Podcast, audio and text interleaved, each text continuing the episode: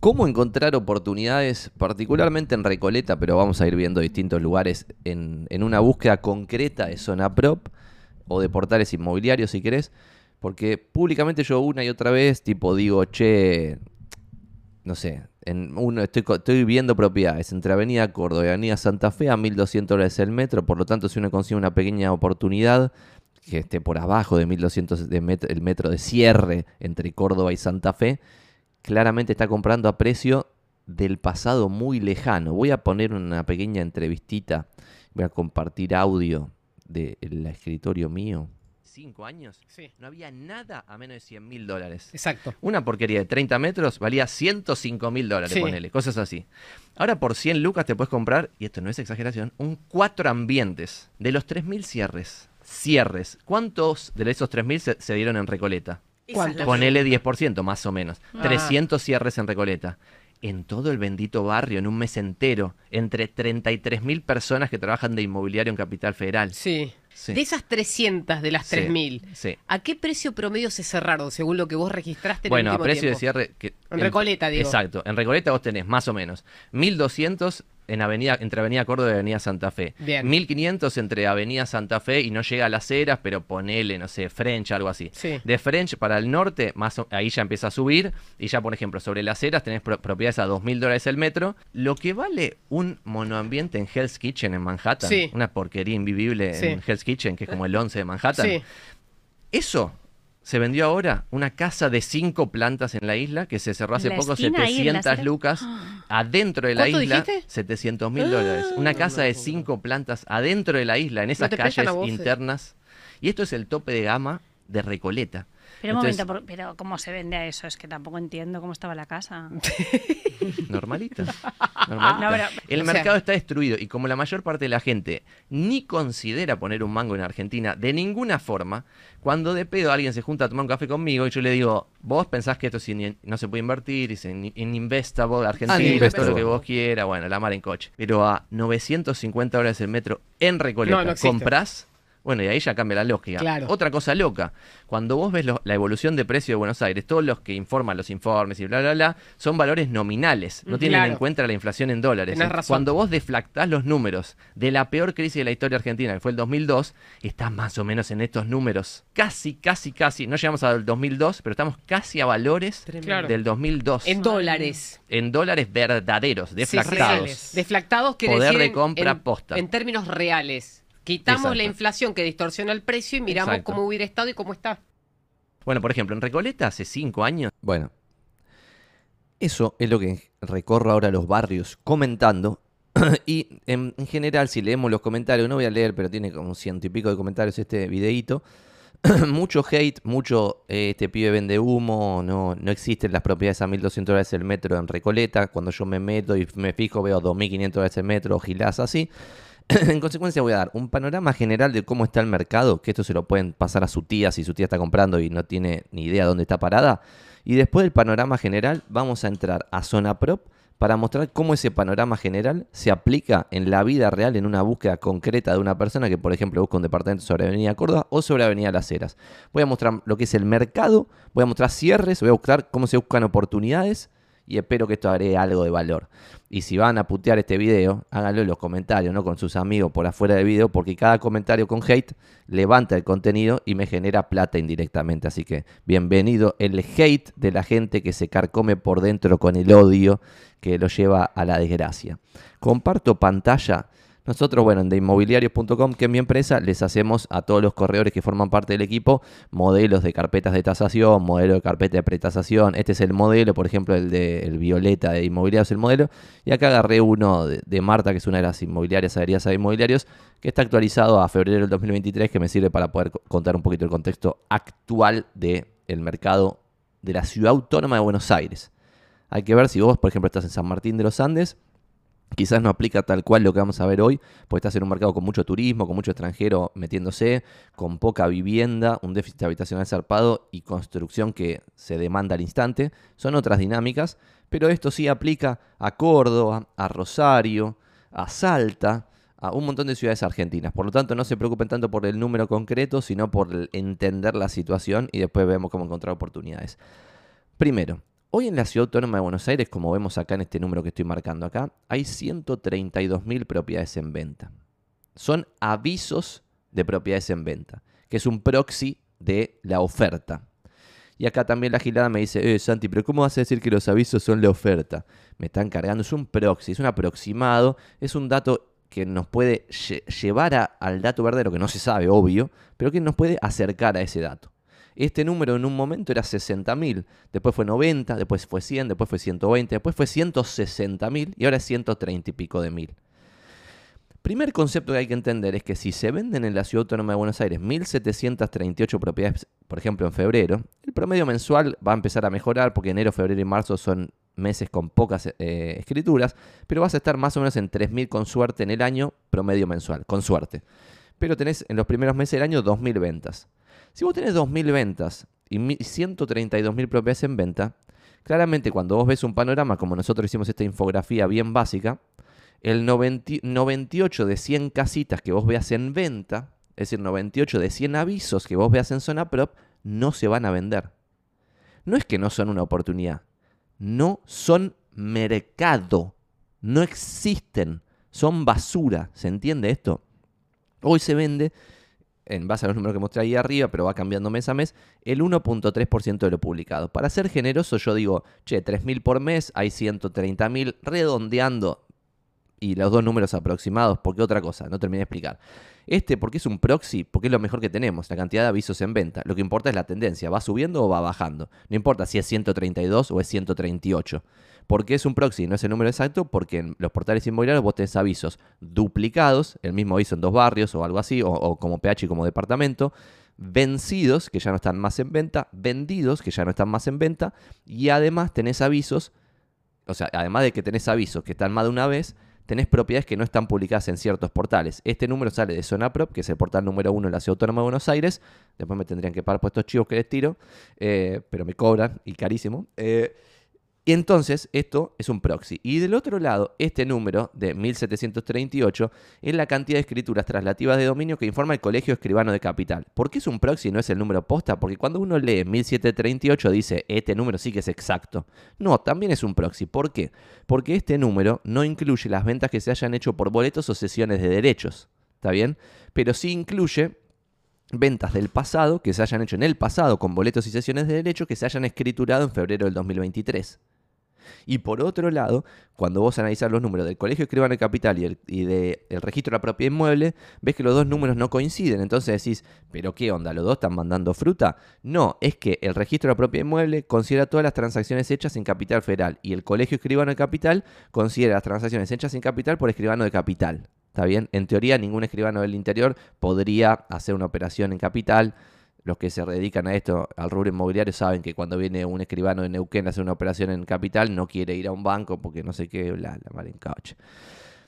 Aproximados. Sin embargo, es importante ver que ese aproximado te da un panorama de la realidad, porque estos números en un momento de hace muy poco tiempo eran 6.000 vendidas en un mes, 6.000, y vos tenías acá tipo 40.000, 30.000, 60.000. Ponele que fuese 60.000, se absorbería el 10% del stock en un mes. Por lo tanto, en una autorización de venta que son cuatro meses, se vendería en 40%. Por lo tanto, ahí vos podías redondear de que la mitad de lo que vos veías publicado en los portales inmobiliarios se iba a vender. Eso era cuando había crédito suba. La mitad de lo publicado se iba a vender. Inclusive en ese buen momento, la mitad de lo publicado no se iba a vender nunca. Lo cual es muy loco, porque la gente ahí pensaba, todo se vende, todo se vende, todo se. No se vendía todo en ese momento. ¿eh? Yo vi pasar y morir como moscas un montón de gente que, que quería dedicarse al rubro inmobiliario y no pudo en el 2016, 2017, que eran buenos momentos. O sea que no era soplar y hacer botellas ni siquiera en ese momento. Pero ahora el 98% de lo publicado no se vende. ¿Está bien? 98%. Si vos ves 100 avisos en zona prop, que son 5 páginas completas, nadie llega a la página 5, pero si viese 5, solo 2 se van a vender. ¿Está bien? Ese es el primer dato clave. Segundo dato clave. Acá nosotros vemos... El, ah, el segundo dato clave es este. El dato que más se tiene es, vamos a achicar mi cara para que se pueda ver completo los números acá. Acá nosotros mostramos un grafiquito del 2005 al 2022, pero de valores de lista. Y esto también es muy confuso para la gente, porque es como, ah, bueno, entonces como está 1500 el promedio de valores de lista, lo comparo con el 2010. ¿Estamos más o menos a precio del 2010, Santi? No, esto es razonamiento matemático básico. Si te mostré antes acá en esto que hay 132.000 en venta y se venden 1.738, si yo hago un promedio de estas 132.000, llego a que el valor de lista promedio en Capital Federal hoy es de 1.500 dólares. Pero se absorbe el 2% del stock. Entonces, esto, este gráfico nosotros lo mostramos para poder decirle al propietario, che, estamos en valores de lista del 2010, pero sin embargo el 98% de lo que conforma este valor de lista totalmente falopa no se va a vender. En consecuencia, obviamente el precio de cierre del mercado en general está muchísimo más abajo de 1500. Si 1500 es el promedio de lo que se, de lo que se pide, el promedio de lo que se vende es mucho menos. Otro error conceptual, y vamos a. Todo esto es. Pásenselo a su tía Juancita que está tratando de comprar una propiedad y no puede. Porque tiene que entender el contexto de donde está tratando de comprar una propiedad o venderla. En este video vamos a ver cómo encontrar oportunidades. Pero, dicho toda esa intro, pensemos ahora un toque. La diferencia entre el promedio de valores de lista y el promedio de precio de cierre no es la negociación promedio. Atención con eso, también veo a medios grandes y en teoría respetados desde la Nación a página 12, todos diciendo que la negociación promedio, hago comillas en el aire, por cierto lo están viendo, escuchando en un podcast, es la diferencia entre el valor de lista promedio y el precio de cierre promedio. Pero son boludos, esto es joda. Si, si los valores de lista promedio son 130 y pico de mil propiedades, echas un promedio. Y los precios de cierre son solamente 2.000, 3.000, depende del mes. La diferencia entre esos dos es insignificante, no importa. Lo que sí importa y lo voy a decir este número después, es la diferencia entre cuánto pedían los 1738 que se vendieron en febrero y a cuánto se vendieron las 1738 propiedades que se vendieron en febrero. Esa es la negociación promedio del mercado, que hoy está en 7% y se está achicando porque antes llegó al 10% y históricamente era el 5%. Históricamente, si vos tenías una propiedad promedio, la publicabas en 100 y la vendías en 95 cuando vino la malaria fulminante todo estaba mal publicado, un descontrol de, desinformación por todos lados, como sigue siendo hoy, pero ya está bajando el nivel de desinformación. Se publicaba en 100, se vendía en 90. Pero no es que vos veías cualquier propiedad en 100 y valía 90. ¿Se entiende esto? Porque una propiedad puede valer 100, vos la publicás en un millón y que algún boludo va a pensar que vale 900 mil. Obvio que no. Ese extremo que parece ridículo es lo que pasa en el mercado, porque fíjense de vueltas la diferencia entre 132 mil propiedades en venta y 1738 ventas es mucha, mucha, mucha, mucha. Por eso acá yo me cago de risa cuando la gente me dice, eh, Santi, pero esto no es la demanda real. Hay un montón de ventas con boleto y sesiones de derecho. Vos me estás cargando, este es el mismo discurso que me venían con en el 2018, cuando yo decía esto está carísimo, hay que vender, se va a demoler los precios de las propiedades en Buenos Aires, esto lo decían públicamente, pueden buscar conferencias que están en YouTube. La respuesta de, de la gente era, no, Santi, pero vos sos Gil, porque ese número no incluye las ventas por boleto y sesiones de derecho. Y vos además sos porque estás tomando la oferta como la cantidad de propiedades en venta, eh, la cantidad de avisos en portales inmobiliarios, cuando en realidad la oferta es otro número. Bueno, está bien. es espectacular. Eh, un nivel de discusión menos 14 eh, nivel de sofisticación. Lo que sí estaría bueno hablar es, cuando ya nos ponemos de acuerdo en todo esto, que solamente es data lo que voy a compartir, después de la data ponernos de acuerdo, que no es debatible, ahí sí podemos debatir de las razones por las cuales vos tenés un mercado totalmente aniquilado, la clase media no puede comprar propiedades, al no poder la clase media comprar propiedades, otra cosa es que se condena a las personas a la clase social en la cual nació o a bajar de clase social, porque no hay movilidad social al no haber crédito hipotecario, y se puede debatir de las razones por las cuales eso pasa sería un levemente más sofisticado, levemente, debatir de si es por el neoliberalismo o porque, eh, por el peronismo o por lo que hacha sea, la razón por la cual los números son deprimentes. Pero lo sorprendente es que en Argentina se debaten los números. Es como vos me estás cargando. 1.700 ventas en una ciudad gigante como Buenos Aires, con 3 millones de habitantes, 3 millones que entran todos los días y millones y millones del interior que quisieran mandar a sus pies a estudiar a Buenos Aires, es de loco 1.700 ventas por mes.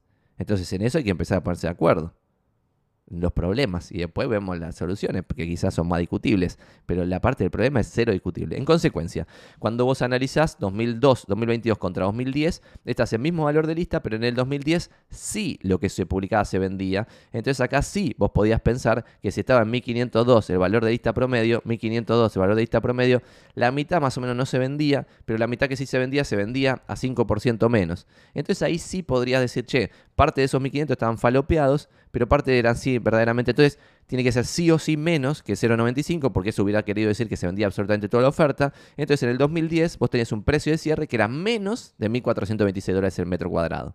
¿Está bien? Y ahora voy a mostrar. Si ustedes se meten en deinmobiliarios.com barra informe, van a llegar a un informe que nosotros nosotros hacemos de forma trimestral y en el último de cada, de cada, año hacemos un informe que abarca un montón de años, que tenemos este tipo de gráficos como, che, pueden comprar las personas y analizamos la evolución del RIPTE, la remuneración imponible promedio de los trabajadores estatales en Argentina, es decir, el sueldo promedio en Argentina más o menos, y podés ver acá claramente que en el 2022, cerró el 2022 a valores deflactados, es decir, cuando le sacas la inflación en dólares, muy parecidos, obviamente no iguales, pero bastante parecidos a lo peor de la crisis del 2002-2003. Literalmente parecidos cuando vos haces esto Voy a hacer una capturita de pantalla para, poder dibujar por arriba de esto. Si yo agarro este 598 y agarro una línea ahí, más o menos entre 2020, 2020, 2021 y 22, que es la debacle en la cual estamos, y lo llevo al pasado tiqui, tiqui, tiqui, tiqui, tiqui, tiqui, tiqui, llego a que estamos a eh, la gente gana lo que ganaba en el 2004. No en el 2002-2003, pero sí en el 2004. Sorprendentemente, nuestro análisis indica que los precios de cierre promedio en Buenos Aires ya están en valores del 2004. Por lo tanto, si vos encontrás una oportunidad, y voy a cambiar el, color de esto para ponerle un verde lima para mostrar la oportunidad, si vos encontrás una oportunidad dentro del mercado actual de propiedades en Buenos Aires, vas a estar comprando en valores, aunque te parezca delirante, del 2002 o 2003. Del 2002 casi seguro no conseguís, porque no vas a conseguir ni siquiera oportunidades a ese tan valor tan tan bajo, porque dato de color interesante, entre el 2002 y el 2004, los precios de las propiedades en Buenos Aires Acá estoy mostrando en este gráfico el sueldo, pero los precios de las propiedades en Buenos Aires entre el 2002 y el 2004 subieron 50% en dólares. ¿Está? Lo que valía 100 en el 2002 valía 150 en el 2004. Es una locura total esa renta, locura total.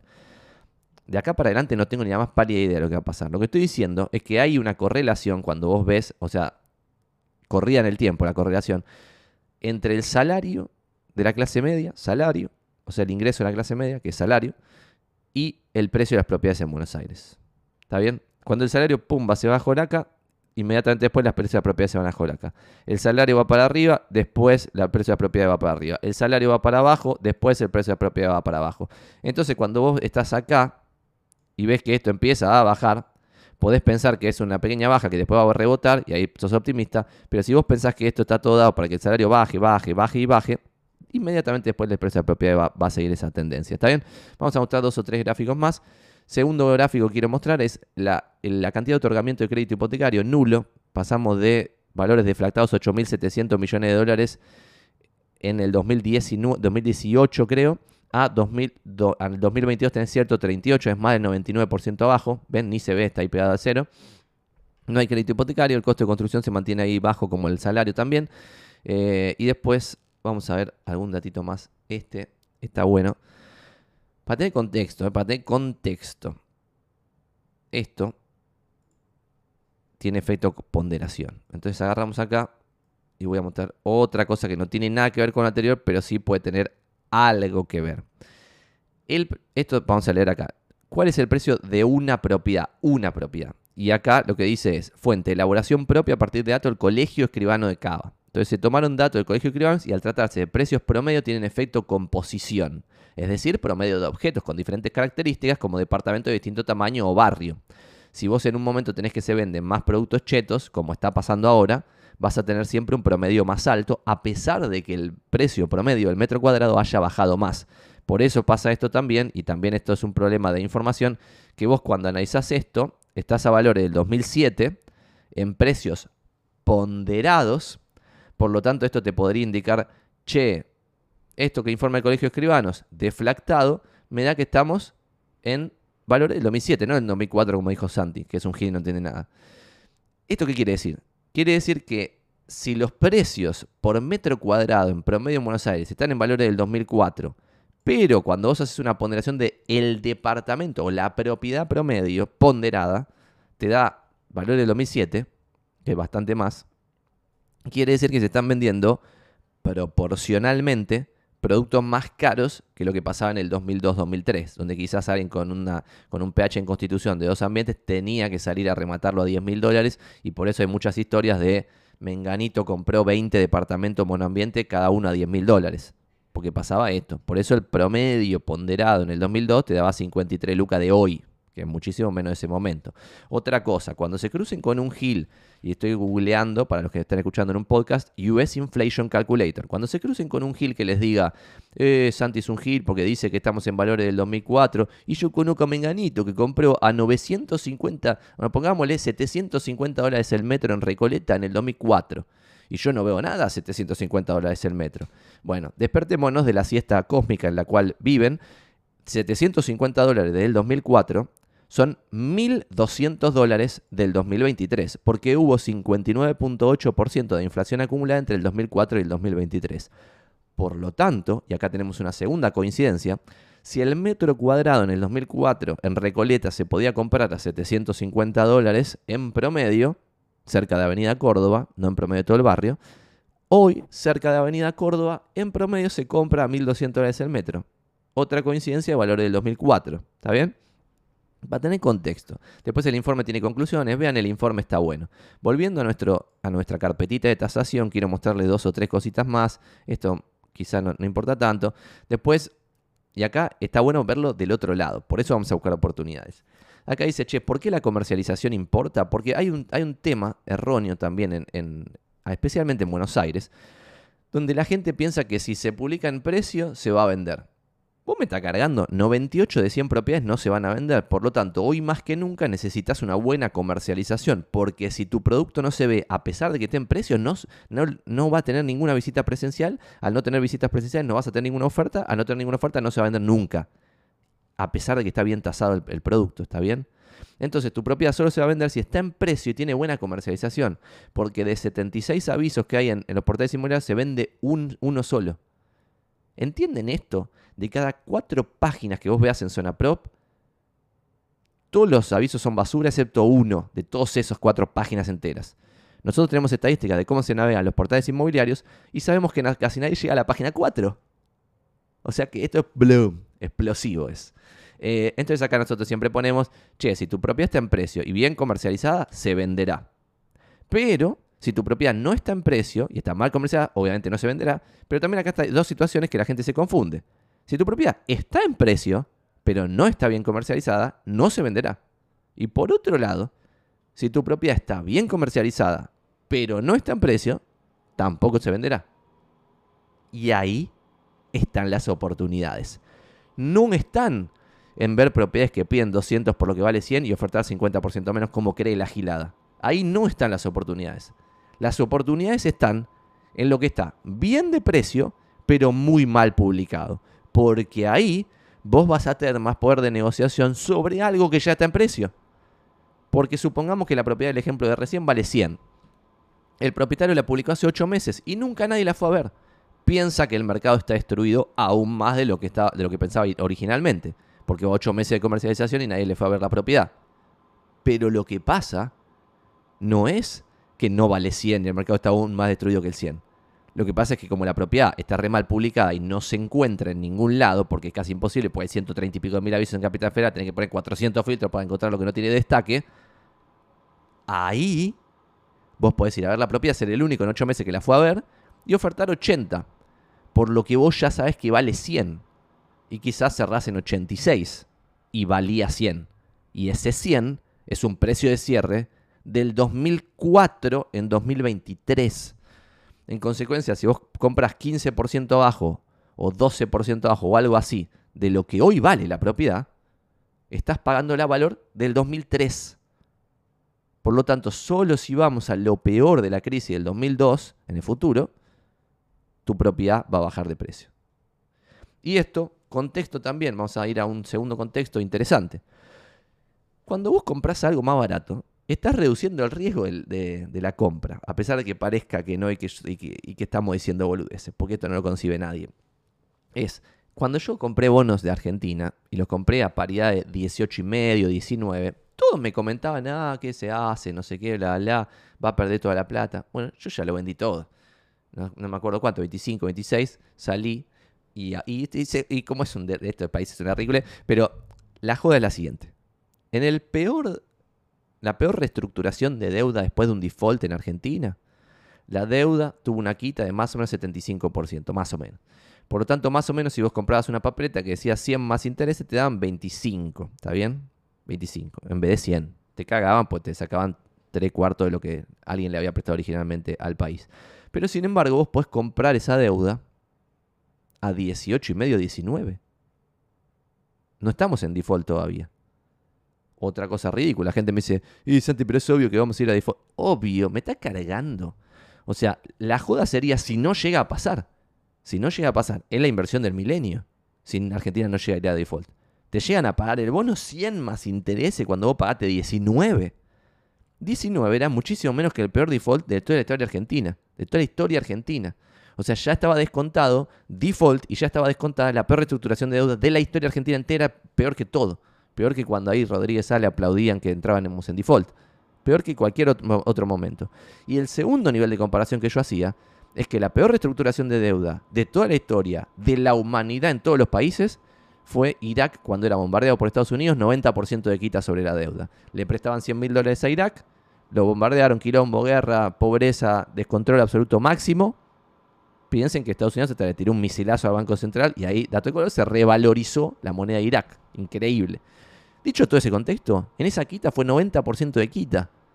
Por lo tanto, yo lo que decía es, che, si vamos a un default y a una quita del 90% nivel Irak bombardeado por Estados Unidos, no llego a perder la mitad de lo que puse. ¿Se entiende esto? El riesgo depende del precio que se paga por algo no de lo que es ese algo.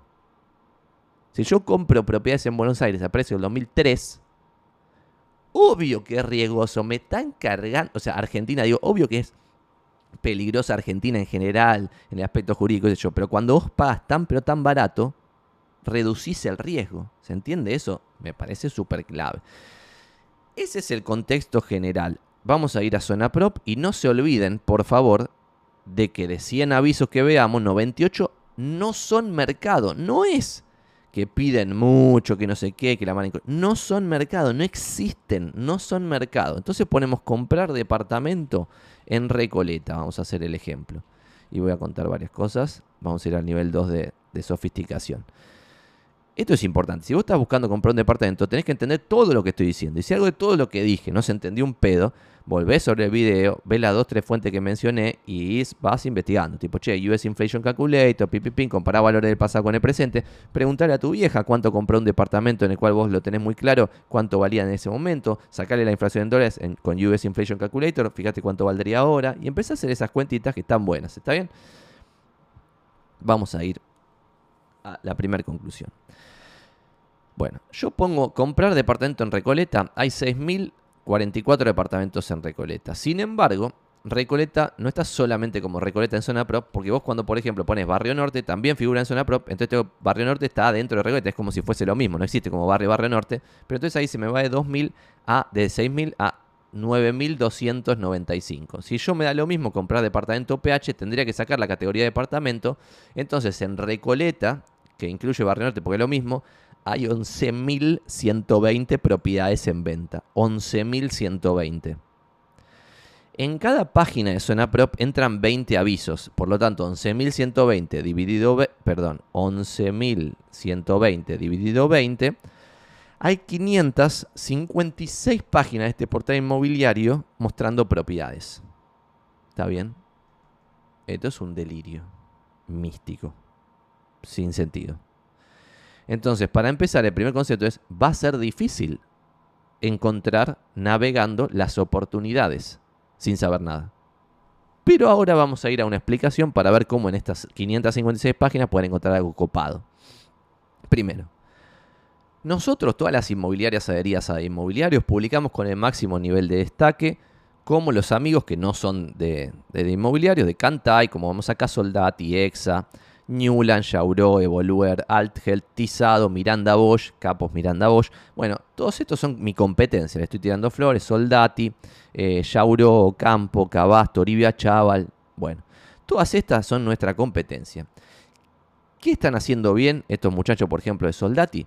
Que publican súper destacado Premier. ¿Qué significa Premier? Que la inmobiliaria tiene esta coronita acá. ¿Ves? Soldati tiene esta coronita acá, donde estoy marcando. Hay cinco niveles de destaque en zona prop. Super destacado Premier, ven, leen acá super destacado y acá la coronita. El segundo es super destacado, es decir, leen el super destacado acá arriba a la derecha, pero no tiene coronita el loguito de la inmobiliaria. El tercero es destacado Premier, está bien, coronita, pero en vez de decir super destacado dice destacado. Después destacado sin Premier, después simple Premier, es decir, acá, por ejemplo, no dice nada de nada y tiene la coronita el loguito. Y después simple. Y después de estos cinco avisos que una inmobiliaria puede utilizar, están los gratuitos de los dueños venden.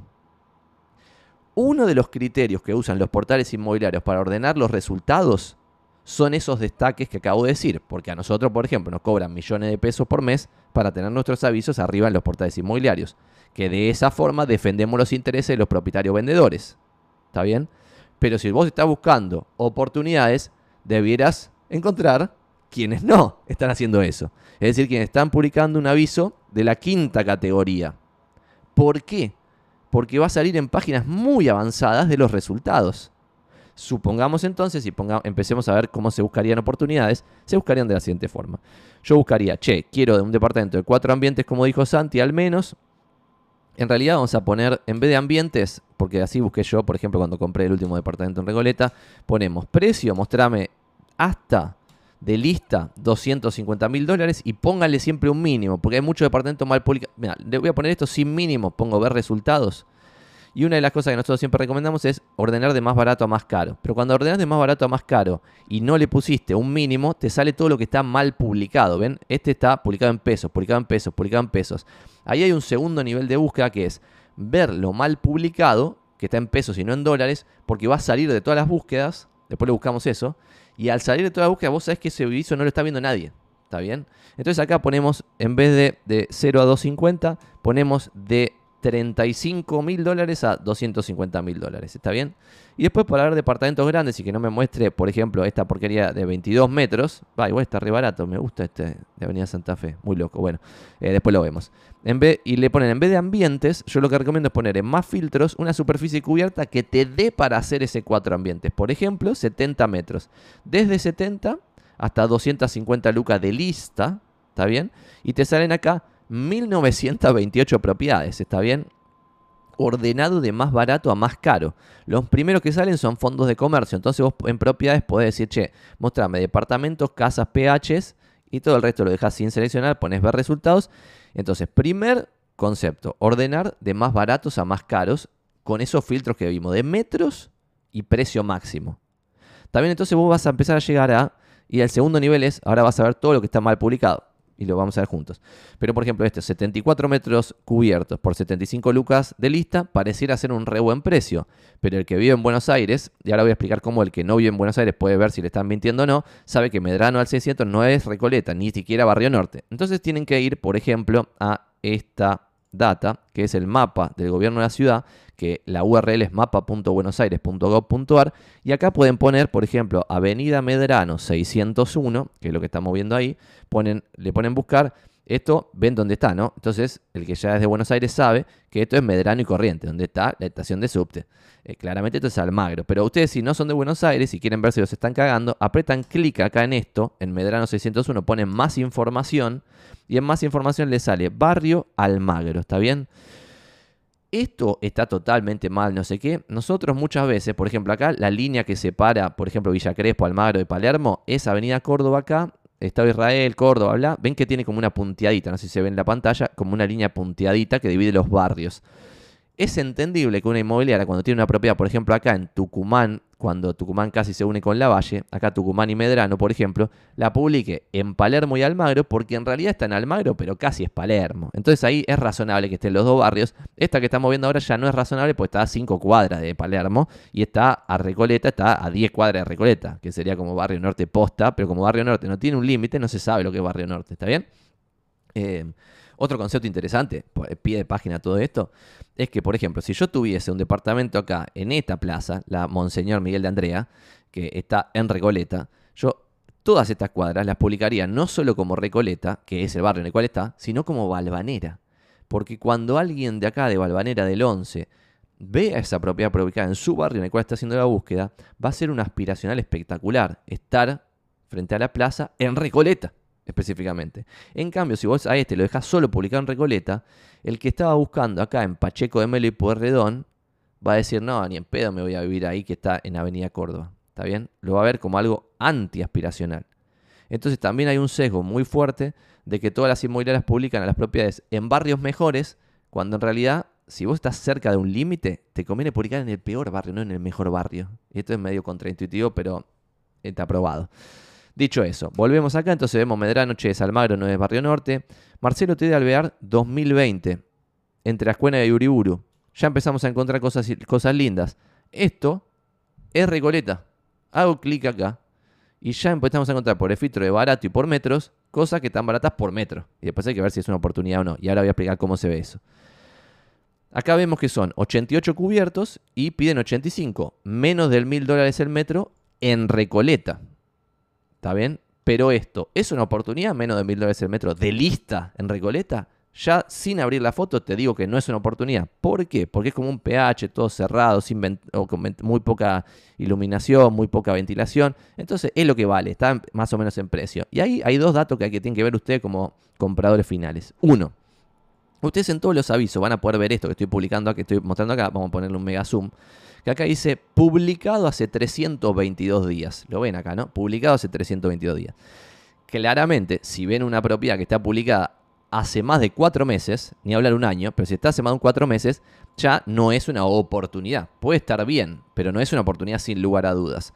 Segundo dato, todos los avisos en Prop tienen la cantidad de visualizaciones en los últimos 30 días. Y ustedes lo que tienen que saber siempre es, che, ¿cuántas visualizaciones por día está teniendo este aviso? además de hace cuánto está publicado.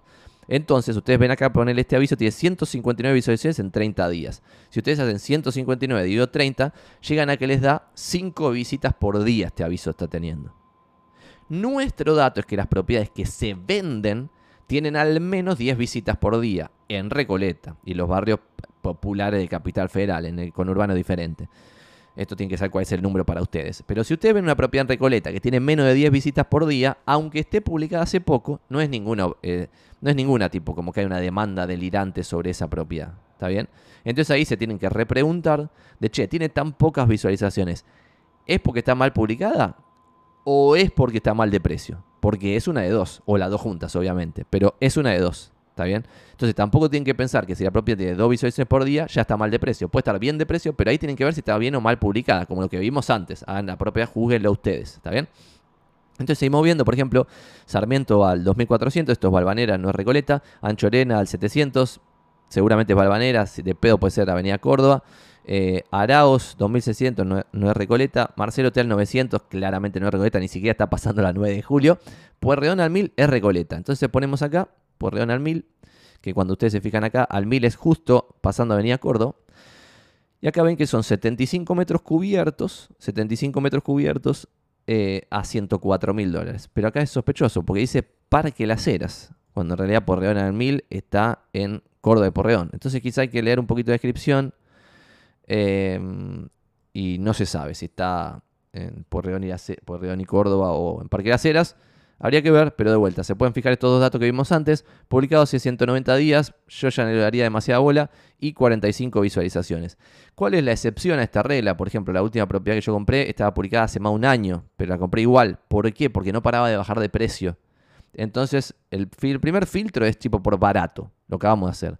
El segundo es un filtro que pueden ver acá, que está por acá, por acá, por acá, por acá, por acá, bajaron de precio bajaron de precio. Hay algunos que están muy manipulados, los avisos. Por ejemplo, Callao al 1100 bajó 21% ¿eh? y medio manipulado. Está este número y además Callao al 1100 a 2000 dólares el metro. No sé si es una oportunidad del milenio, pero es un piso espectacular, parece ser. feucho el piso, el, piso que dijeron ponerle, pero parece. Uh, está bueno este departamento. Hay que ver cuánto vale. Está muy bueno. Bueno, es un ejemplo.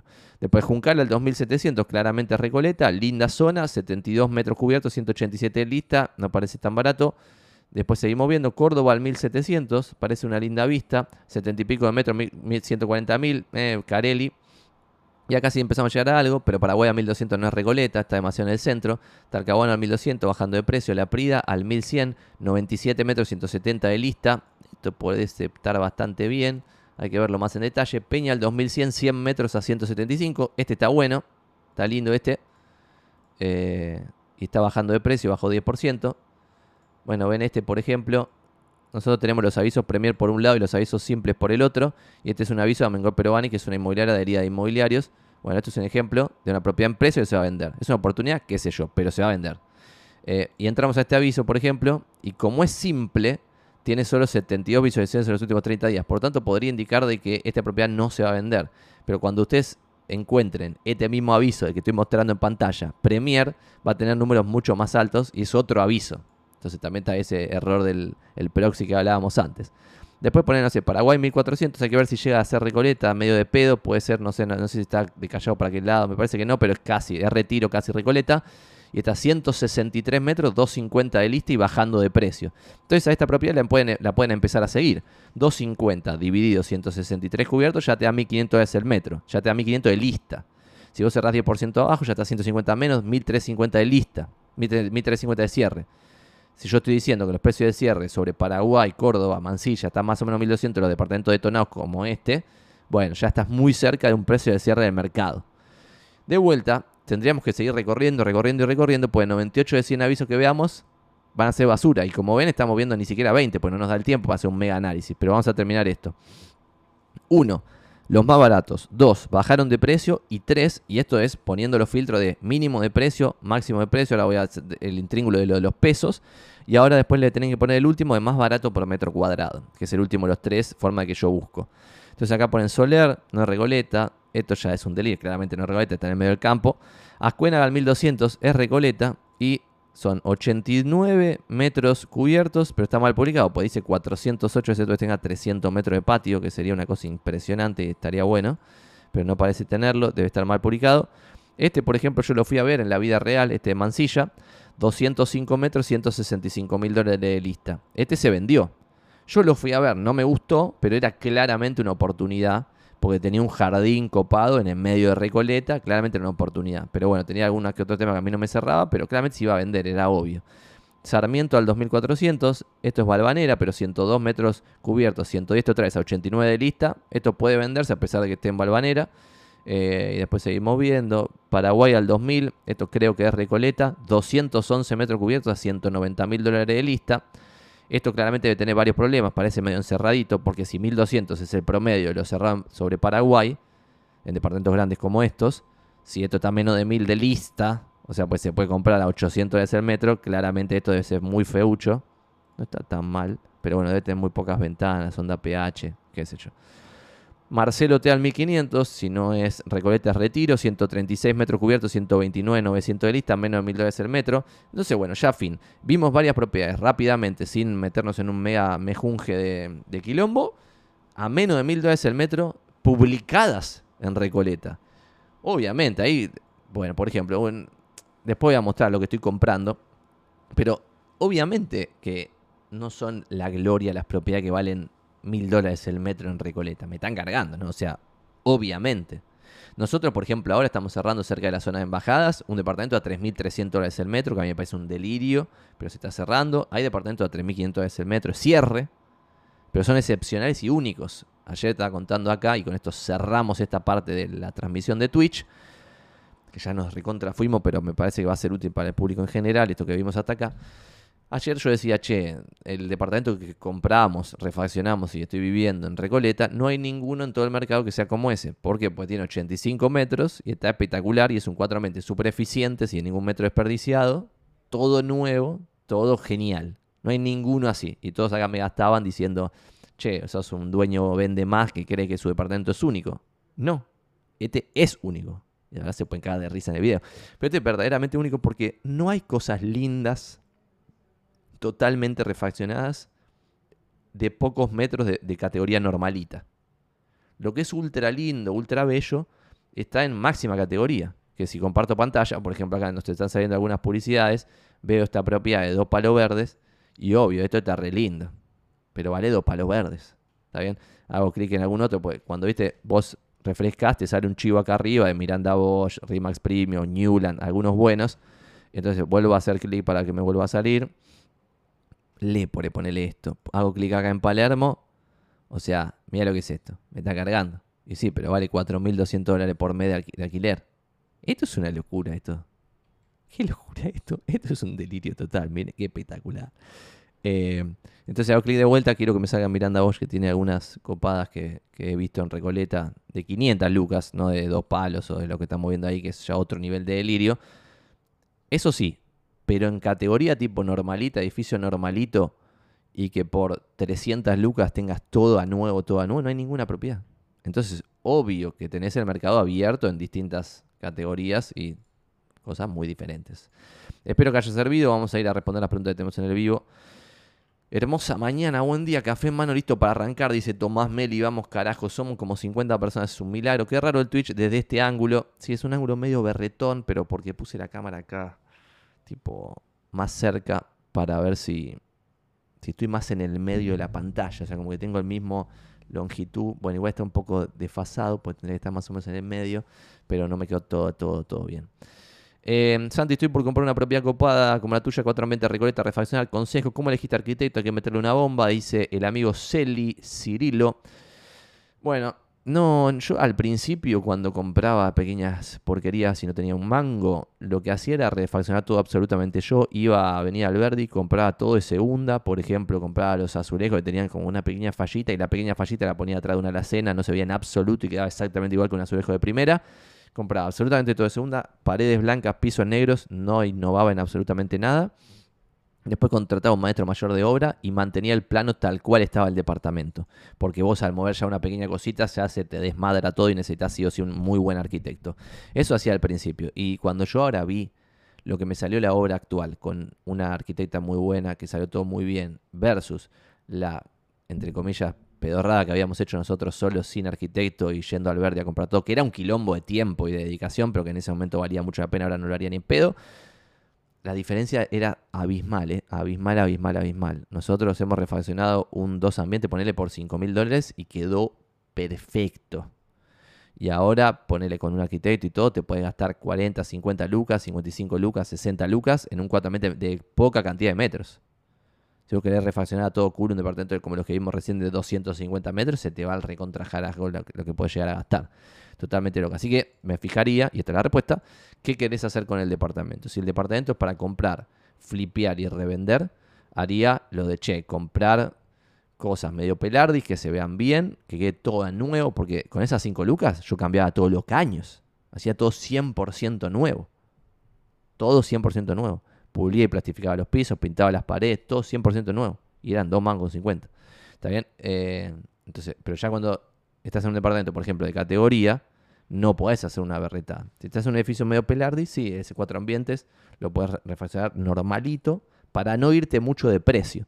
Entonces, para estar, por ejemplo, si todos piden 160 por un cuatro ambiente a, refaccionar en la zona de X cantidad de metros, lo que la cantidad que sea, vos después quizás poniéndole poca plata, puede salir a 200, 210 y que se venda al toque.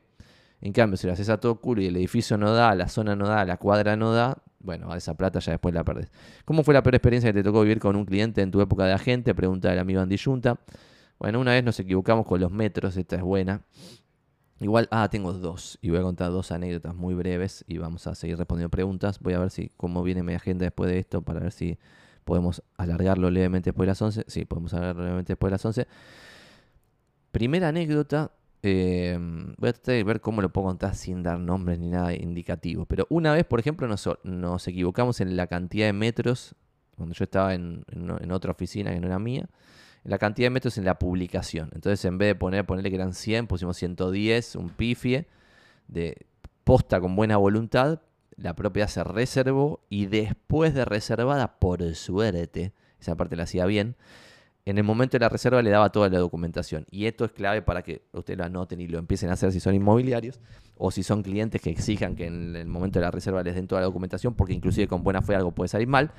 Que es, yo le daba toda la documentación en la reserva. Entonces lo que le decía es, che, entre la reserva y el refuerzo vamos a hacer toda la negociación. Vos con esta documentación deberás hablar con la administración, pedirle el presupuesto, la proforma de gastos a tu escribanía interviniente, todo para que después cuando llegue el momento del refuerzo ya no haya más nada para discutir. Entre la reserva y el refuerzo se negocia todo. Así el refuerzo dice todo, dice la escribana es menganita de tal, matrícula tal, domicilio tal, DNI, eh, o sea, eh, eh, mail tal, teléfono tal, bla, bla, bla, la maricoche. Entonces nos equivocamos en los metros y se dio toda la negociación, cerramos un precio, no sé qué. Y después el tipo se da cuenta, che, pero estoy leyendo la escritura, dice 100 en vez de 110, como dice la publicación. Y yo digo, uh, la puta madre que lo parió, tipo, posta, nos equivocamos, perdón, perdón, perdón, perdón, perdón, perdón, perdón. Bueno, como ya se había hecho toda la negociación, tuvimos que ceder la parte de la comisión por idiotas. Eh, y fin, pero al menos el refuerzo se hizo correctamente, el refuerzo mató a la reserva anterior y al momento del refuerzo todos ya supieron todo perfecto. Es un final feliz solamente por tener la costumbre de en el momento de la reserva entregar toda la documentación. Segunda anécdota también con final feliz, pero en parte una tristeza absoluta de los colegas, básicamente, algunos.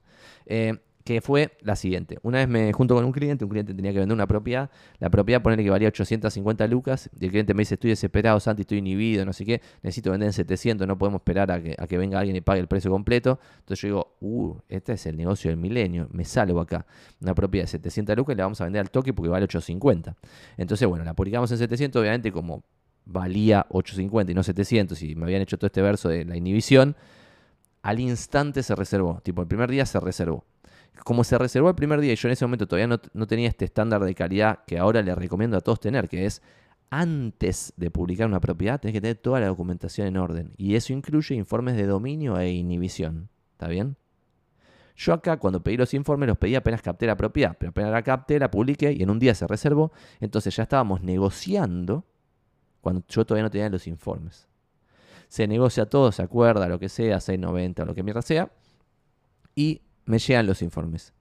Y cuando me llegan los informes, yo leo la escritura traslativa de dominio, que decía menganito de tal, no sé qué. Me llega el informe de inhibición, está, estaba inhibido, como bien me había dicho el cliente. Dije, bien, está coincidente, coincide. Y después leía la escritura y el informe de dominio. La escritura decía un nombre y el informe de dominio decía otro nombre.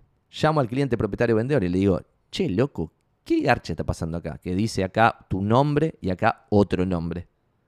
Me dice, no sé, llamalo al escribano, qué sé yo lo que habrá pasado, no sé, bueno. Llamo al escribano, ¿no? Llamo al escribano, voy a hacer la, teatralización, llamo al escribano, estoy así hablando, tiqui tiqui, pipi, pipi, y cuando me empieza a chamullar el escribano, escucho, se notaba que era un escribano posta, pero empiezo a escuchar el chamullo y era como, no, todavía no se va a inscripto, por esto, por lo otro, por lo otro, y yo mientras tanto leía la fecha en la escritura y decía, pero esto tiene un montón de tiempo, es imposible que no se haya inscripto, pensaba yo en voz, por adentro me seguía chamullando, me seguía chamullando y cuando yo sigo eh, pensando que esto era incoherente, me pongo el celular así, tipo, me pongo el celular así y, perdón, no lo puedo hacer porque tengo los auriculares, me pongo el celular así, hago así, tipo, tipeo, tipeo para ver tipo escribanía menganito en Google y me sale, primer resultado de la nación, el escribano menganito estafa a 10 propietarios en el edificio no sé qué. Eh, resultado número 2, no sé qué. Resultado número 3, no sé cuánto. Resultado número 5, bla, bla, bla. Todas estafas de la escribanía esa. Y lo tenía el escribano en el teléfono en ese mismo instante, mientras yo estaba viendo la pantalla, que era un estafador básicamente. Long story short, esa escritura era una escritura apócrifa. No era una escritura verdadera. Era una escritura verdadera, en papel verdadero, con una firma de un escribano, porque era el escribano chanta. Todo era verdadero, pero era apócrifo, o sea, no era la escritura posta. La propiedad no era de esa persona. La persona solo tenía la llave y una escritura falsa. Por eso el propietario vendedor a mí me, metía presión de tenemos que hacer un boleto, tenemos que hacer un boleto, tenemos que hacer un boleto. Y en mi inmobiliaria se permitían hacer boletos sin hacer el estudio de títulos. Entonces ahí hay también un, un intríngulis de, che, vos a tu cliente comprador debieras darle la responsabilidad siempre, pase lo que pase, de, che, trae tu propia escribanía, que nadie te la recomiende, buscala vos, y que esa escribanía haga un estudio de títulos, que obviamente si se va a hacer una escritura siempre se hace, pero si se va a hacer un boleto, que haga estudio de títulos antes del boleto. ¿Está bien? Porque cuando pida el certificado de dominio, por ejemplo, que es lo mismo que el informe de dominio, pero en realidad no es lo mismo, pero que le va a decir lo mismo que a mí me decía el informe de dominio, ahí ya se va a enterar que todo es un desastre y no se va a hacer la operación. ¿Está bien?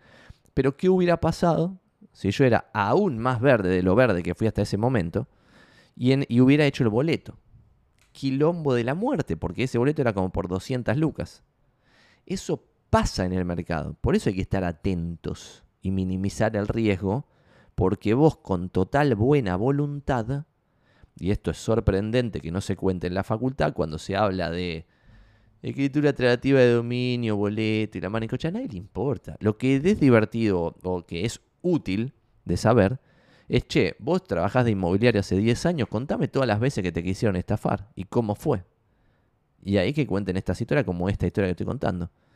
De, che, lo que quisieron hacerme es con una escritura falsa y un verso bien armado de tipo, che, tengo que vender rápido, pues estoy inhibido y si no pago las deudas me van a rematar todo. Parecía coherente, era, tenía sentido.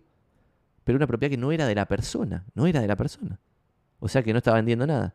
O sea que si comprador hubiera comprado y se hubiera hecho un boleto por 200 lucas, le daban 200 al vendedor que no era propietario de esa propiedad, se iba con la 200, nos vimos en Disney, y estabas al horno, vos con buena voluntad, habiendo hecho todo más o menos bien, con solamente la falla tuya de no chequear los informes antes del proceso. Eso es muy común, ¿eh? Esto es un delirio. Esto es un delirio. Por eso, si ustedes son compradores, tienen que hacer la reserva, después piden toda la documentación. Si la documentación previamente ven que está en orden, refuerzan y después de reforzar le dan toda la documentación a la escribanía y que haga el estudio de títulos completo. Y si el estudio de títulos sale bien, ahí hacen un boleto o una sesión de derecho si quieren hacerla que no tiene sentido, excepto en algunas situaciones muy particulares, ahí hacen el boleto de sesión de derecho. Otro tema. Se estila en el mercado, y esto es interesante también para recomendarle a su tía que está por comprar, conectado con el tema 1 del día de hoy, se estila en el mercado que cuando se compra en pozo, la escribanía la pone la desarrolladora. ¿Eso está bien? ¿Está mal? ¿Eh? Para mí es polémico. Para mí lo ideal sería que la escribanía sea la escribanía del desarrollador para simplificar, pero además que participe un escribano del comprador. Así chequea que todo está en orden, que la tierra la tiene, no sé, el fideicomiso, que garcha sea, que está todo bien, que vea cómo es la hipoteca del que vendió originalmente la tierra para ver si tiene sentido, que pida informe de dominio sobre la tierra para ver si la escritura tiene sentido con lo que dice el informe de dominio, el certificado y la manicoche, todo lo que hace. Y además porque en el estudio de títulos pueden surgir bizarradas, que a mí también me han pasado. Y como hubo buena fe y se hicieron las cosas bien, salió todo bien. Pero si hubiera habido buena fe y se hubieran hecho las cosas mal, habría salido todo para el orto. Y lo loco de esto, y acá mete un concepto del amigo Nassim Taleb, que es en el rubro inmobiliario vos puedes ir ganando buena guita, ganando buena guita, ganando buena guita, pero si haces una cagada, no digo de mala fe, una cagada, porque sos un boludo, esa cagada puede ser tanta plata que te puede romper todo lo que fuiste construyendo por cinco años. ¿Está bien? Porque imagínense este tipo de boleto que hubiera salido mal. Imagínense después me venían a reclamar a mí la 200 lucas. Estamos todos locos de la cabeza. Estamos mal. O sea, no salía más del pozo ahí. Hubiera estado aniquilado forever. Cuando la estafa la hizo el otro. Es una cosa peligrosa. Muy peligrosa. Dicho eso, si van a comprar una propiedad en pozo, yo lo que haría hoy, sabiendo un poco más, en el pasado, cuando compré en pozo, acepté que la escribanía era el, desarrollador, por suerte salió todo bien, de vuelta digo lo mismo, 99% de los casos sale todo bien. Por eso los inmobiliarios trabajan así tranquilitos y por eso los compradores compran tranquilitos. Pues 99% de los casos sale bien. O más, más del 99% sale bien. Pero en ese uno de mil que sale mal, el daño es muy grande. El daño es muy grande. Entonces, por eso hay que evitar ese, ese eventito, cisne negro, por eso mencionaban a Simtaleb, porque un evento cisne negro, que parece ser impredecible, ese evento te puede romper todo.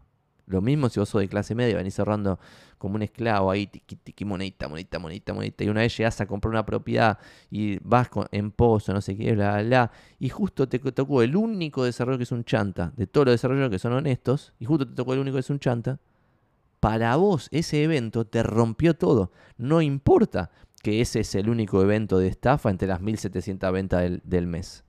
Para vos eso es una desgracia total. Por eso hay que cuidarse nada más, que es una cosa muy simple. En la reserva pediste la documentación, la lee todo bien, reforzas con alegría y una vez reforzado, escribanía, estudio de título y no llega a decir lo que quería decir, que es en el estudio de títulos puede surgir cosas bizarras que también han pasado acá, como por ejemplo que la última escritura transitiva de dominio está todo perfecto, pedís el informe de dominio, sale a nombre de Menganito, tenés una declaratoria de herederos que se murió Menganito y los nuevos herederos son Sultanito y, y Falopito, y bueno, esos dos son los dueños. Y tenés todo más o menos que parece coherente. Pero cuando se hace el estudio de títulos, surge que atrás de esta escritura tratativa de dominios, que hizo un escribano más flexible, había una donación que hacía a este título imperfecto. ¿Está bien? ¿Qué quiere decir cuando un título es imperfecto? Que en este caso, por ejemplo, si había una donación acá, habría que ver si este, al hacer esta donación, no cagó, por ejemplo, a un heredero. Y este heredero puede reclamar algo en este quilombo. No sé cómo está ahora la ley, porque esto va cambiando todo el tiempo, pero en su momento podían reclamar sobre la propiedad. Ahora creo que eso no se puede, pero sin embargo estarías en un quilombo. Entonces, esto tendrías que saberlo y decir, no, yo un título imperfecto no lo compro ni en pedo. Si soy de clase media, la única propiedad que yo con sangre, sudor y lágrimas a comprar es esta, ni en pedo me arriesgo, aunque haya un 0,1% de probabilidad de que aparezca un heredero cagado por este que hizo la donación y yo quede acá culo para arriba teniéndome que defender, aunque quizá después no perdés. Pero lo que siempre pasa es como el otro día, dato de color, también nada que ver con nada, que es yo entiendo, por ejemplo, los alquileres, la desproporción que hay entre el propietario y el inquilino y entiendo en consecuencia la existencia de organizaciones como inquilinos agrupados. Es súper razonable la existencia, porque hay propietarios que están mal de la cabeza y piden cosas totalmente delirantes. Y en esa lógica hay dos tipos de personas. Por ejemplo, a mí, que yo fui inquilino y me quisieron cagar. Cuando me quieren cagar, agarro, se lo paso a mi abogado, que ya trabaja todos los meses con nosotros, y le digo, Doctor, respóndale usted, yo no quiero ni leer esta gilada. Respóndale usted. Listo. Y lo responde el abogado. Pero si es una persona que no tiene ese recurso, se vuelve loco para ver cómo mierda resolverlo. Tiene que ir a un abogado, pedir un presupuesto, puede ir a otro, le quieren cobrar fortuna solamente por responder dos cartas de documento, que quizás esa guita ni siquiera la tiene, se tiene que endeudar para poder responder ante el quilombo. Caos. No puede dormir. Quilombo. O sea, no, y no tiene sentido, porque puedes evitar todos los riesgos con pequeñas cositas muy simples como las que vimos hoy. Acá dice, soy una colada muy interesada en tus comentarios, dice Celi. Eh, ya respondimos un poco lo del arquitecto, la parte de arriba de tu pregunta. Si cambias el ángulo, fíjate de ajustar el ángulo de la luz también. es verdad lo que dice el amigo Juan Galante. Mira, tenemos estos tubos de luz que están ahí, esos tubos de luz que las primeras veces tenía la luz de frente, que es esa, que la mostré hace un ratito, que no, quiero tocar todo. Después lo podemos hacer al final, por si se rompe, se rompe al final y listo, y después le damos de baja la transmisión si se rompe. Pero tengo una luz de frente, la cámara en general la tengo un poquito más atrás de lo que la puse ahora, y después la idea era que esos dos, esos dos palitos de luz fuesen uno de cada lado y que bloquease por completo la luz del exterior. Entonces tenía la luz de frente, los dos palitos de costado iluminando el fondo, y ahí quedaba recontra cheto. Y cuando vino el entendido en audiovisual, eh, ese día la transmisión salió espectacular. Y después poco a poco se fue haciendo mierda porque alguno le da vuelta al cosito y ya no agarra igual la luz. Eh, otro le toca una, funcionalidad y ya la va cagando. Otro mueve el trípode, no sé qué. Después cuando se limpia se mueve el trípode para atrás, para adelante, no sé qué. Habría que hacer algo bien fijo que no se pueda mover en absoluto nada y que quede forever. Buen día, dice Franco Cape 01. Eh, Inge dice, por fin agarro de vivo. Marcelo Tincani, sos iluminar con tu lado derecho. ¿eh? Solo falta uno para la, la, eh, Dan Cherno dice, Santi, buen día. Sería interesante que hagas una búsqueda en vivo de departamento de oportunidad para refaccionar y que comentes qué arreglos le haría. Está bueno, eso también lo podemos ver después, de ver casos concretos. Si no, si quieren, cuando ya termine de hacer la o sea, el quilombo este de refacciones, podemos mostrarlos y decir, che, esto se compró en tanto, se vendió en tanto, funcionó, no funcionó, bla, bla, bla. Em, y, lo, y lo vamos viendo. Santi consulta, si en 2002-2003 Argentina salió adelante con la soja, ¿cuál crees que va a ser el activo que nos pueda sacar ahora adelante? Dice Franco Cape. No tengo ni la más pálida idea y lo que sí puedo responderte como interesante es que no tratamos de predecir el futuro acá. Nunca tratamos de ver, che, lo que va a pasar el año que viene, no sé qué, sino solamente ver lo que está pasando ahora. Y lo que está pasando ahora es que está todo regalado. Y obviamente cuando algo está regalado es por razones que la expectativa de todo el mundo es muy negativa, por eso todo está regalado. Porque cuando ya cambia la expectativa, instantáneamente ya los precios empiezan a rebotar. Y ahí ya se te pasó el tren. Yo tengo un amigo que está buscando departamento, hace, no sé, seis meses, siete meses, algo así. Yo le digo, dale, boludo, porque esto se, se te llega a pasar el tren. También puede pasar que bajen 30% más los precios de las propiedades. Pero comprando, y vos ya estás comprando muy barato. Estás comprando en Ricoleta. Esto ya lo conté, pero nosotros, yo compré, por ejemplo, un departamento en el 11, lo refaccionamos, lo revendimos. Y el segundo que compramos fue en Almagro, que era muy chiquito, y tenía 31 metros y pico. Y pedimos, cuando lo publicamos, 90 y pico de mil dólares. Se vendió como en 90, no me acuerdo, un 89, no, no me acuerdo cuánto se vendió, pero era una locura lo que se vendió, o 92 se vendió, no me acuerdo. Pero era zarpado. O sea, más de 3 mil dólares el metro, o más o menos 3 mil dólares el metro, en Almagro, un monoambiente divisible. 90 lucas un monoambiente divisible en Almagro. Yo me acuerdo que en ese momento, patente, no había ningún departamento en Recoleta menos de 100 lucas. Porque imagínense, si un monoambiente divisible en Almagro estaba a 90, el mismo monoambiente divisible en Recoleta estaba a 110. Y Recoleta, digo, lo más berretón de Recoleta. ¿Está bien? En una zona más o menos decente estaba a 150 el monoambiente. Entonces, eso era hace unos años, muy poquitos años. Y en ese momento, yo también me acuerdo patente que decía, che, qué locura como, no sé, mi vieja compró este departamento y ahora vale muchísimo más. Eh, y ahora no lo podría comprar ni en pedo. Un montón de gente está en la misma situación de haber comprado muy bien una propiedad en un momento determinado en la Argentina. Y yo pensaba, wow, ahora ya está todo re desfasado, tipo, es re difícil comprar un cuatro ambientes en la actualidad, ponele. Y ahora se invirtió la tortilla, zarpado. Veo cosas totalmente increíbles de precio, que digo, no, esto es una cosa de locos. Todos los días, ¿eh? Lo mostramos el otro día, por ejemplo, en departamento sobre Porredón, con vista a la plaza donde está la Facultad de Ingeniería en la Ceras y Porredón. 130 lucas de lista, con vista a la bendita plaza, un tres ambientes. Eso. Y ahí, obvio que está detonado, obvio. Pero eso no se vio en 20 años. Y si te vas para atrás, solo se vio 2002, 2003, 2004 y te tenés que ir muy para atrás para volver a ver esos precios que fue la posterior a la plata dulce. Entonces, dos veces en los últimos 60 años pasó lo que está pasando ahora. Esta sería la tercera. Obviamente, si yo en el año, por ejemplo, 2000, cuando empezaban a bajar los precios, o sea, decía, che, esto está re barato, no sé qué, bla, nunca pasó que los precios fueran tan bajos, no sé qué. Después venía el 2002, era muchísimo peor de lo que había pasado nunca jamás en la historia. Por eso tratamos de no predecir el futuro. Y ver lo que está pasando ahora. Ahora está todo regalado. En términos relativos, en términos absolutos, en cualquier análisis que vos hagas, va a ser que todo está regalado. Vamos, Santi Carajo, saludo de Magdalena. Yo te recomendé a Yuji Tarres para Neura. A Juli. Ah, qué grande total, me vuelvo loco. Espectacular. Buenos días, Fabio dice, buenos días Santi. En el Twitch anterior hablaste que en ciudades pequeñas se puede crecer vendiendo campos. De acuerdo a los agentes que venden campos en tu red, ¿cuáles son los campos que se venden mejor y cuál sería el perfil de comprador de campos? Gracias Capo.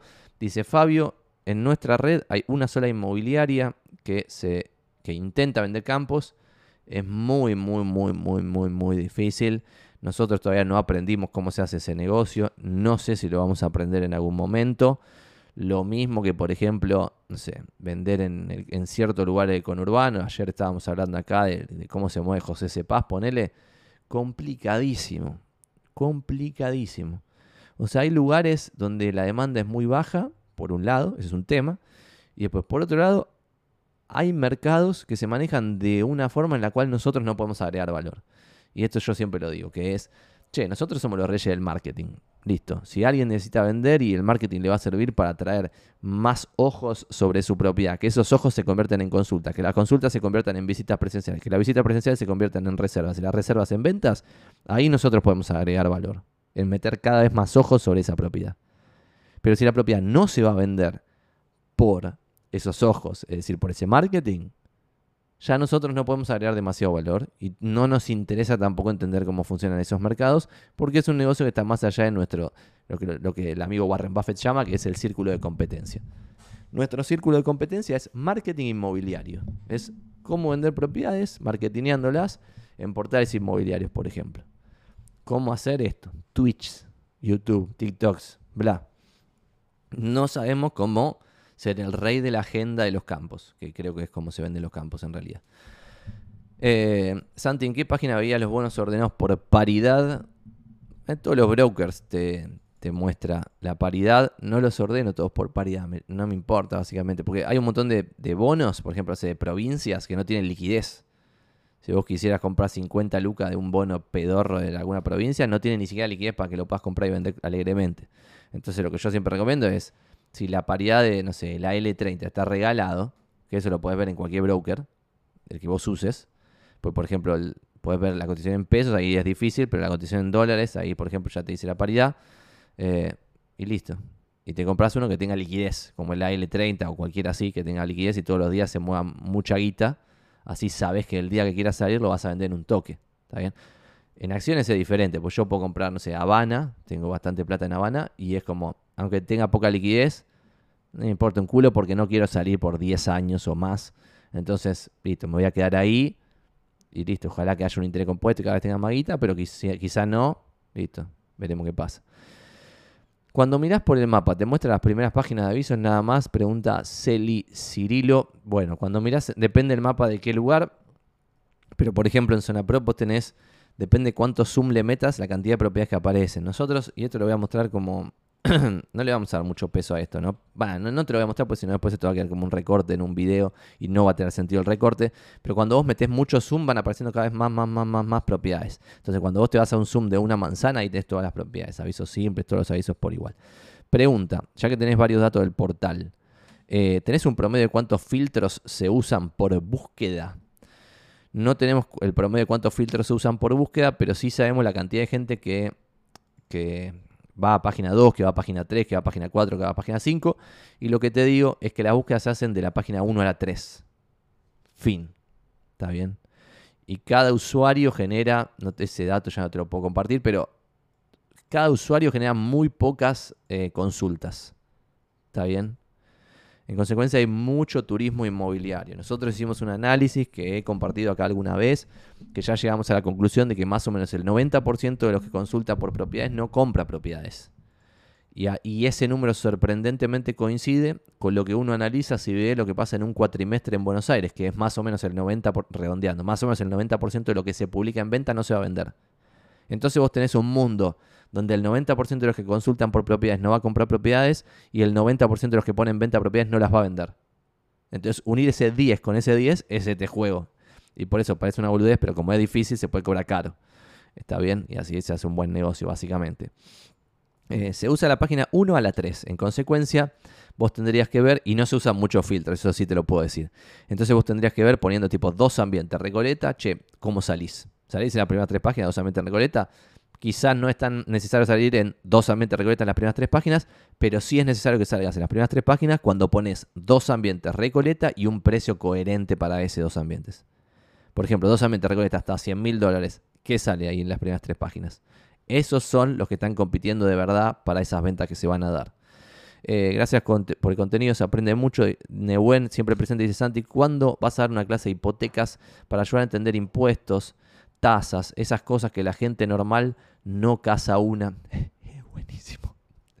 Es buenísimo. Lo podemos hacer. La joda hoy es que vos tenés casi cero el otorgamiento de hipotecas en Argentina. Está casi cero. Entonces tampoco tiene mucho sentido hacer un mega análisis de lo que está pasando en Argentina con crédito hipotecario porque la verdad es que es casi inexistente el crédito hipotecario en Argentina. Sí podemos ver, che, que hay que tener preparado para el momento en el cual vuelva el crédito hipotecario, que es para mí lo que creo que hay que pensar. Che, en el momento en que vuelva el crédito hipotecario, hay que ese momento aprovecharlo y ya tener la guita ahorrada eh, previamente para ese 15, 20, 25, 30% que siempre te exigen de pago mínimo. La guita ahorrada para los gastos, que más o menos van a ser el 10%. Y el ingreso demostrable por bastante tiempo para poder en ese momento decir, che, ya tengo dos años en relación de dependencia en no sé dónde, o dos años de mis presentaciones acá de ganancias, siempre ganando más de, no sé, 3 millones de pesos por mes, así me prestan una cuota coherente de 900 lucas por mes o lo que fuese, y ahí sobre eso podríamos hacer cuenta, me parece. Em, primera intervención en el chat de Diego Corso, que dice, comes como una hormiga y cagas como un elefante. No tenemos ni la más pálida idea de lo que está hablando. Eh, es excelente. Vamos a googlear esta frase. Ah, mirá, cualquiera es. El cuento de la hormiga y el elefante. Eh, vamos a poder leer después el cuento de la hormiga y el elefante. El amigo Diego, primera vez que participa acá, seguramente nos está bardeando, no tengo ni idea. Puede comentar un poco qué significa esa frase. Después Inge dice, gracias Santi por dar a conocer tu expertise no hay por qué, ojalá que a alguien le haya servido. Y Capital dice, algún video internacional, sociedades, aprovechamiento de las ventajas crediticias de otros países, inversiones, etcétera. Eso lo podemos hacer también, lo dejamos para la próxima, ahora ya son las 11, pero lo podemos dejar para la próxima, un video pseudo internacional. La joda es, por ejemplo, no sé, ustedes en Estados Unidos pueden pedir guita, se las van a prestar, pero les van a cobrar una tasa delirantemente alta. Y en general lo que la gente no entiende es el tema del apalancamiento, o sea, el riesgo del apalancamiento. ¿Se entiende? O sea, el riesgo del apalancamiento es que en la buena época, donde la tasa era baja y todos pensaban que los precios iban a subir forever and ever, lo que pasaba era que vos tenías a gente común escribiendo libros, que algunos los tengo acá, tipo no voy a decir nombres, pero escribiendo libros de cómo eran unos genios porque ponían el 10% del precio de una propiedad, se endeudaban el 90%, refaccionaban la propiedad, la revendían y solo habían puesto el 10%. Y como los precios de las propiedades subían todo el tiempo, se subían a una ola de los precios de las propiedades subían y encima su obra hacía como un valor agregado sobre el valor agregado de la suba de todo el mercado. Entonces quizá vos entras con 100 lucas verdes a una propiedad de un palo. Le ponías 100 lucas arriba, se habías puesto 200 vos, pero te habías endeudado en 900. Después quizá la propiedad se vendía en un palo 500 y vos habías puesto un palo 100. Entonces ganabas 400 lucas habiendo puesto 200. Lo que hay que entender ahí como contexto es que el mejor inversor de la historia de la humanidad en periodos largos de tiempo, no al principio, porque eso sí lo puedes hacer cuando sos chiquito y tenés pocas propiedades, en periodos largos de tiempo, le sacó, le sacó 20% anual compuesto a su guita. Más o menos 20. Cuando agregás los años que tenía poco capital y podía ganar más guita, te da 28% anual compuesto en toda esa vida de inversor. 20% por ejemplo con Berkshire Hathaway, que siempre lo decimos acá. Si ustedes googlean, por ejemplo, ahora Berkshire Hathaway em, Letters to Shareholders y llegan al primer resultado y comparto pantalla, llegan al primer resultado que es Shareholder Letters de Berkshire Hathaway y van a la última del 2022, por ejemplo, ven acá, si le meten un poquito de zoom, que en el 2022, eh, no sé, 4% versus menos 18, pero el compound annual gain entre 1965 y el 2022 del mejor inversor de la historia de la humanidad es 19.8% y el S&P 10% anual. Entonces, cuando vos comparas el mejor inversor de la historia, 20% anual, contra el mercado en general, 10% anual, puedes empezar a sacar conclusiones de dónde estás parado. Y si le sacás 10% en los años que va todo bien y vos te endeudaste y te apalancaste, eh, vas a ganar mucha plata sin ser un genio. Lo que siempre digo de las cripto, de tipo, che, están todos re fanatizados con la cripto, no sé qué, tipo fenómeno religioso ella. Y las criptos son un bien eh, con valor intrínseco cero, como esta figurita de Messi, tipo, son bienes con valor intrínseco cero, que obviamente mañana esa figurita puede valer el triple o puede valer nada, o puede valer lo que sea, siempre va a valer lo que alguien esté dispuesto a pagarme por eso, pero no genera una renta, por lo tanto, al no generar una renta, no puedo evaluarla formalmente, pues no tengo un flujo de fondo futuro que pueda descontar al presente y que le pueda poner un número. ¿Está bien? Entonces, esto es algo parecido. El apalancamiento, si te subís apalancado a una curva que va todo para arriba, por ejemplo, ponle que vos hoy comprás propiedades en Buenos Aires apalancado eh, súper apalancado, tipo tenés 100 lucas verdes y pedís 400 lucas y salís con 500 lucas a comprar propiedades, 400 de deuda, 100 tuyas, y el precio, y pasa lo que pasó entre el 2002 y el 2004, que dije antes que es 50% arriba del precio de las propiedades en Buenos Aires en solamente dos años, salís en dos años, que en vez de tener 500 vas a tener 750 si no hiciste nada bien, si fuiste medio pelardo y normal. Y vas a salir con 750 y pusiste solo 100. Entonces, si vos, pusiste, si vos esas 400 las tomaste a una tasa del 10% en dólares, que es una guasada, Listo, pagaste el primer año 40 lucas, el segundo 50, ponele porque es interés compuesto, pagaste menos de 100 lucas de interés, entonces pediste 400, volviste 500, ponele, pero saliste poniendo tus 100 originales, pero después el PPP es 750, entonces ganaste 150 sobre tus 100 originales. Por lo tanto, ganaste más de 100% de renta en dos añitos, que no es nada. Bueno, eso puede pasar tranquilamente. No es que sos un genio, a eso voy. Eh, Vamos a ver que acá el amigo Diego dice, comes como una hormiga, cobras tus comisiones. Cagas como un elefante, te mandas una grosa y perdés todo. Ah, no era una bardeada. Es así, exactamente, como dice, como dice ahí el amigo Diego, es eso. Eh, el otro día explicabas eso mismo, pero si el alquiler que percibís día a día para pagar el crédito, incluso es en el peor panorama, no sirve igual, claro, acá Capitali dice el discurso que siempre se vende de, che, tengo 100 lucas, tomo 400, pero, pero lo que tengo que pagar para devolver esas 400, y ahí también está bueno lo que preguntaban antes de los créditos hipotecarios, pues estaría bueno explicar el sistema francés de crédito, que el sistema francés es básicamente para poder mantener la cuota siempre igual, lo que, lo que se hace es en el medio se pone mucho interés al principio poca amortización del capital y en las últimas cuotas mucha amortización del capital y poco interés. Y de esa forma vos vas bajando el capital cuota a cuota Y eso también ni necesitas calcularlo. Es como la US Inflation Calculator, Compound Interest Calculator. Hay otro que es sistema francés calculadora y llegás a cómo se calcula un crédito por sistema francés. Y también está bueno verlo en esto que estábamos hablando de, che, y si, con, el, y si con lo que me pagan de alquiler yo pago el crédito, ¿no sirve? Sí, obvio. Pero si vos pusiste 100 lucas, compraste una propiedad de un palo, con lo que te pagan de alquiler vas devolviendo el crédito pero apenas lo compraste, la propiedad bajó 20%, vos ya perdiste tus 100 lucas completas. Entonces, obviamente te puede después salir bien con el periodo larguísimo de tiempo, pero si la propiedad baja en 10% y vos estás 90% apalancado, perdés la totalidad de tu capital. Que si sos una persona de clase media, porque esto también está mal y es una equivocación, y yo veo que varios youtubers financieros lo hacen bien y algunos lo hacen mal, que es ponerse en los pies del que está escuchando cuando en realidad no tenés ni idea quién es el que te está escuchando. Hay un montón de vendehumos que están en TikTok y qué sé yo, que son millonarios de origen. Por eso generan contenido de millonario. Porque la guita la hicieron los padres, los abuelos, los tatarabuelos que, conquistaron el desierto. O sea, y están idolatrando a esas personas.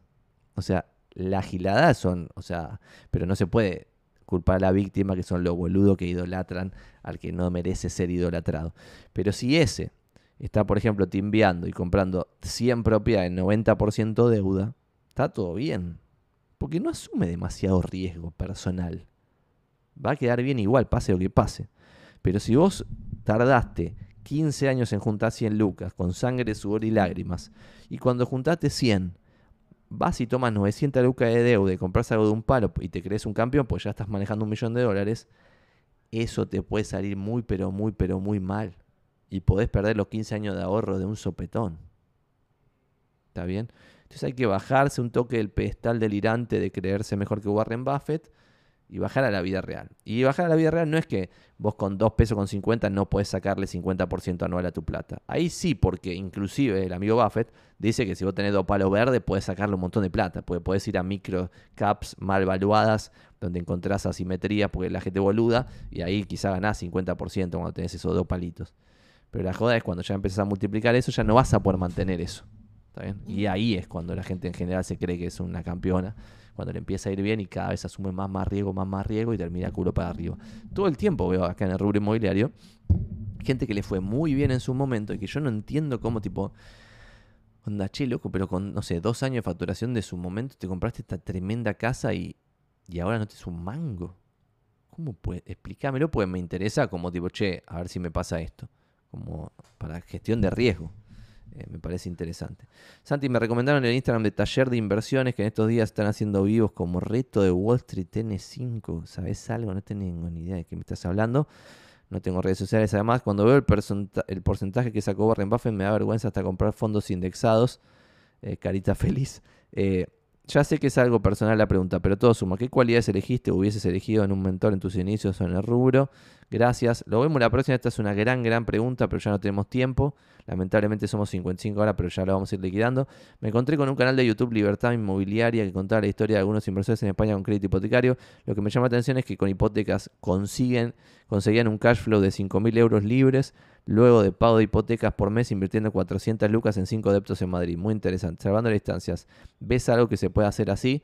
La cosa es que no hay crédito hipotecario acá. Por eso, si quieren apalancarse hasta los huevos como unos delirantes, tienen que ir a Estados Unidos o España, o a algún país europeo que quizás es más difícil, pero si hablas alemán quizás te conviene ir a Alemania. Eh, yo, por ejemplo, no sé, soy español, si tuviese una empresa en España, podría hacer operaciones en España y me, me apalancaría en deuda, o sea, tomaría deuda.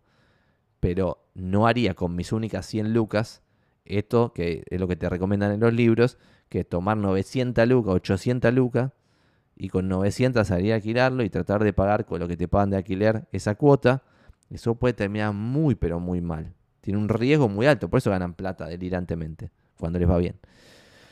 Entiendo, pero si apuntamos siempre a largo plazo, al final de la hipoteca tenés la propiedad y todo pago. ¿Cuál es el error de esa lógica? Porque no la entiendo.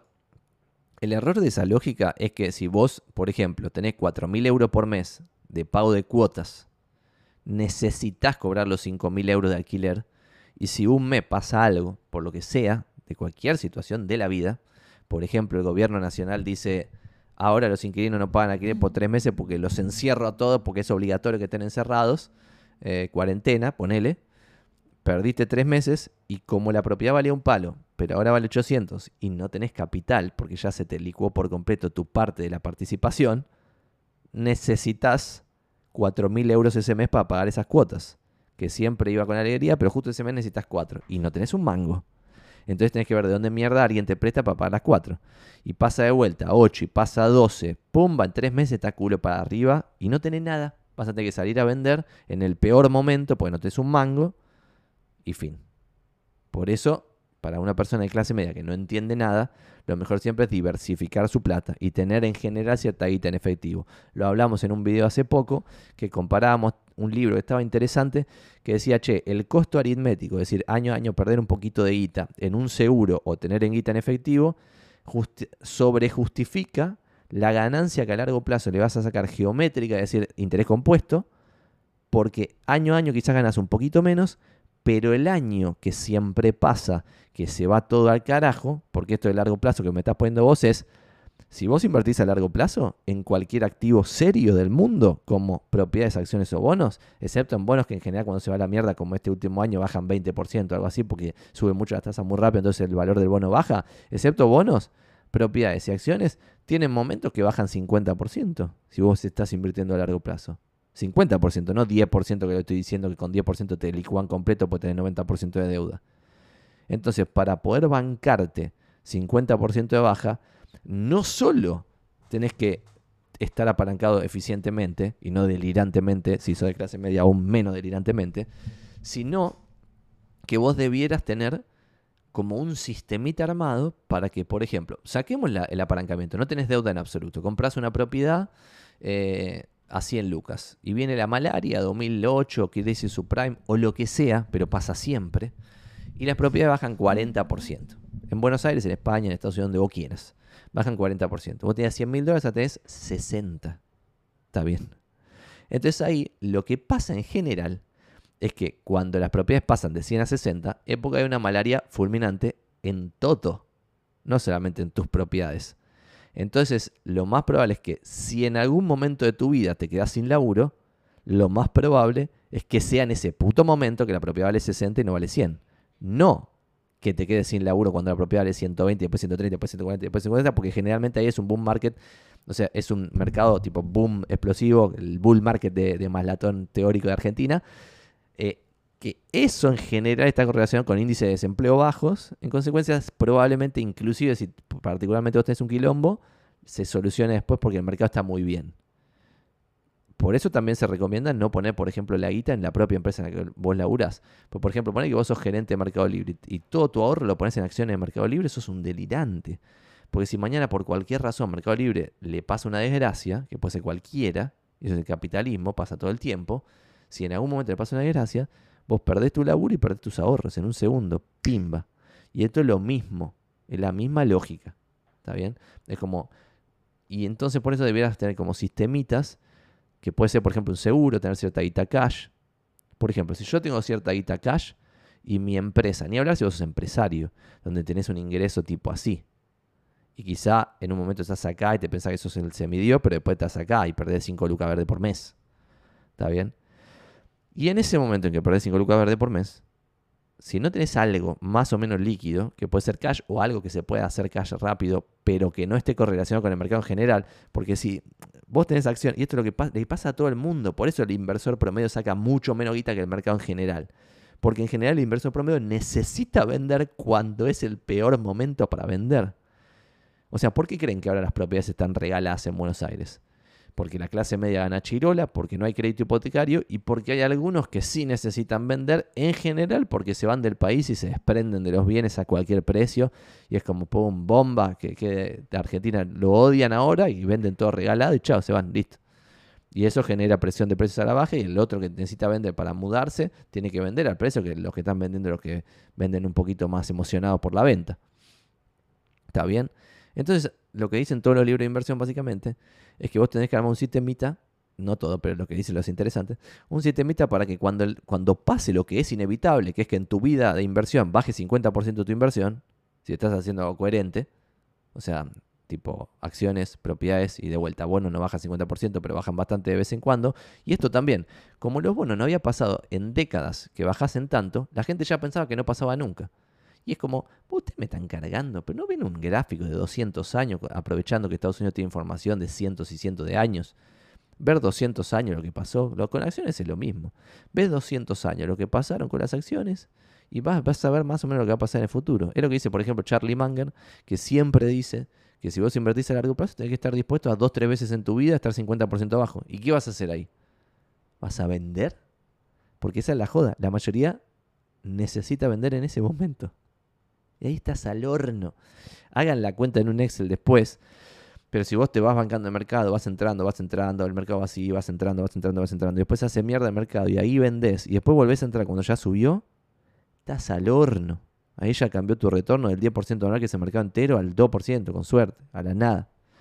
Eh, es increíble. Es lo que ponía el otro día Johnny en Twitter con Opel, que labura en finanzas, es un argentino, y ponía esto, tipo 90% de los fondos pierde contra su benchmark. O sea, los fondos que invierten en la empresa del S&P, ponele, pierden contra el S&P 90% en periodo de 10 años o más.